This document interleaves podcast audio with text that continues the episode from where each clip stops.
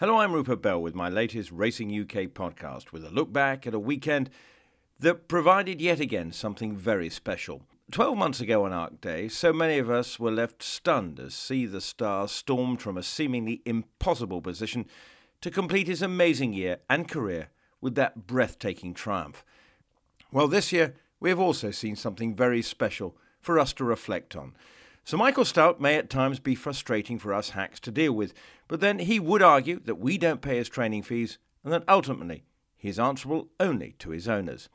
Well, he may have upset a few of us in the lead up to the Arc, but that is by the by. Now has he proved without question that he has few equals when it comes to getting a horse right for the big occasion. For me, Workforce was a true superstar.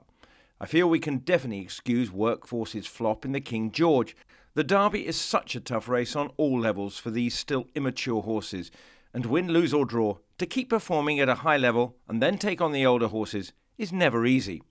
Sadly, it may be another nail in the coffin for the King George. I love the race, but look at the size of the field compared to the Arc year on year. Surely that must tell us something. And whilst Harbinger was brilliant and the form has worked out, the Arc is perceived as the real championship of Europe. I do hope the post race vibes that Workforce may stay in training as a four year old are true. What a joy that would be for all of us. No season narrative needed to go and see this genuine equine superstar run. Now, I digress slightly. The race was covered, as has been for some years, by the BBC, and the Arc is a major sporting racing occasion.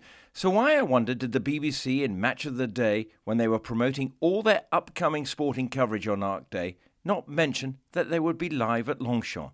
They mentioned the Commonwealth Games. I think this tells us one thing very clearly racing, in the grand scheme of things, means absolutely nothing to the powers that be at the BBC.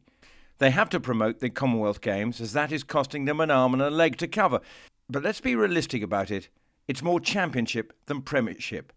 The Arc, as far as I'm concerned, is premiership. And is it not the BBC's mantra, we only want to cover the best.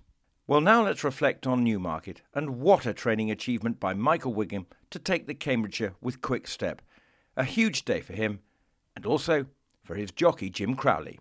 Yeah, it's brilliant. You know, really tough horse because that's his third run in just over a week. So, you yeah, it's a hell of a run, and everything went like clockwork in the race. He travelled nicely and picked up really well. Was it just one of those races that came together? Yeah, I mean, obviously he's a tricky horse and he's been unlucky a few times.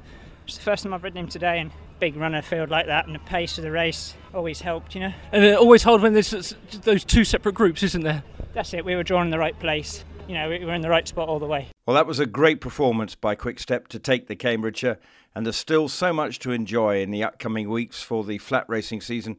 And in a couple of weeks, we'll be back at Newmarket for not only the Cesarewitch, but more importantly, the Emirates Champions Stakes and the Dewhurst, which will see the reappearance of Frankel.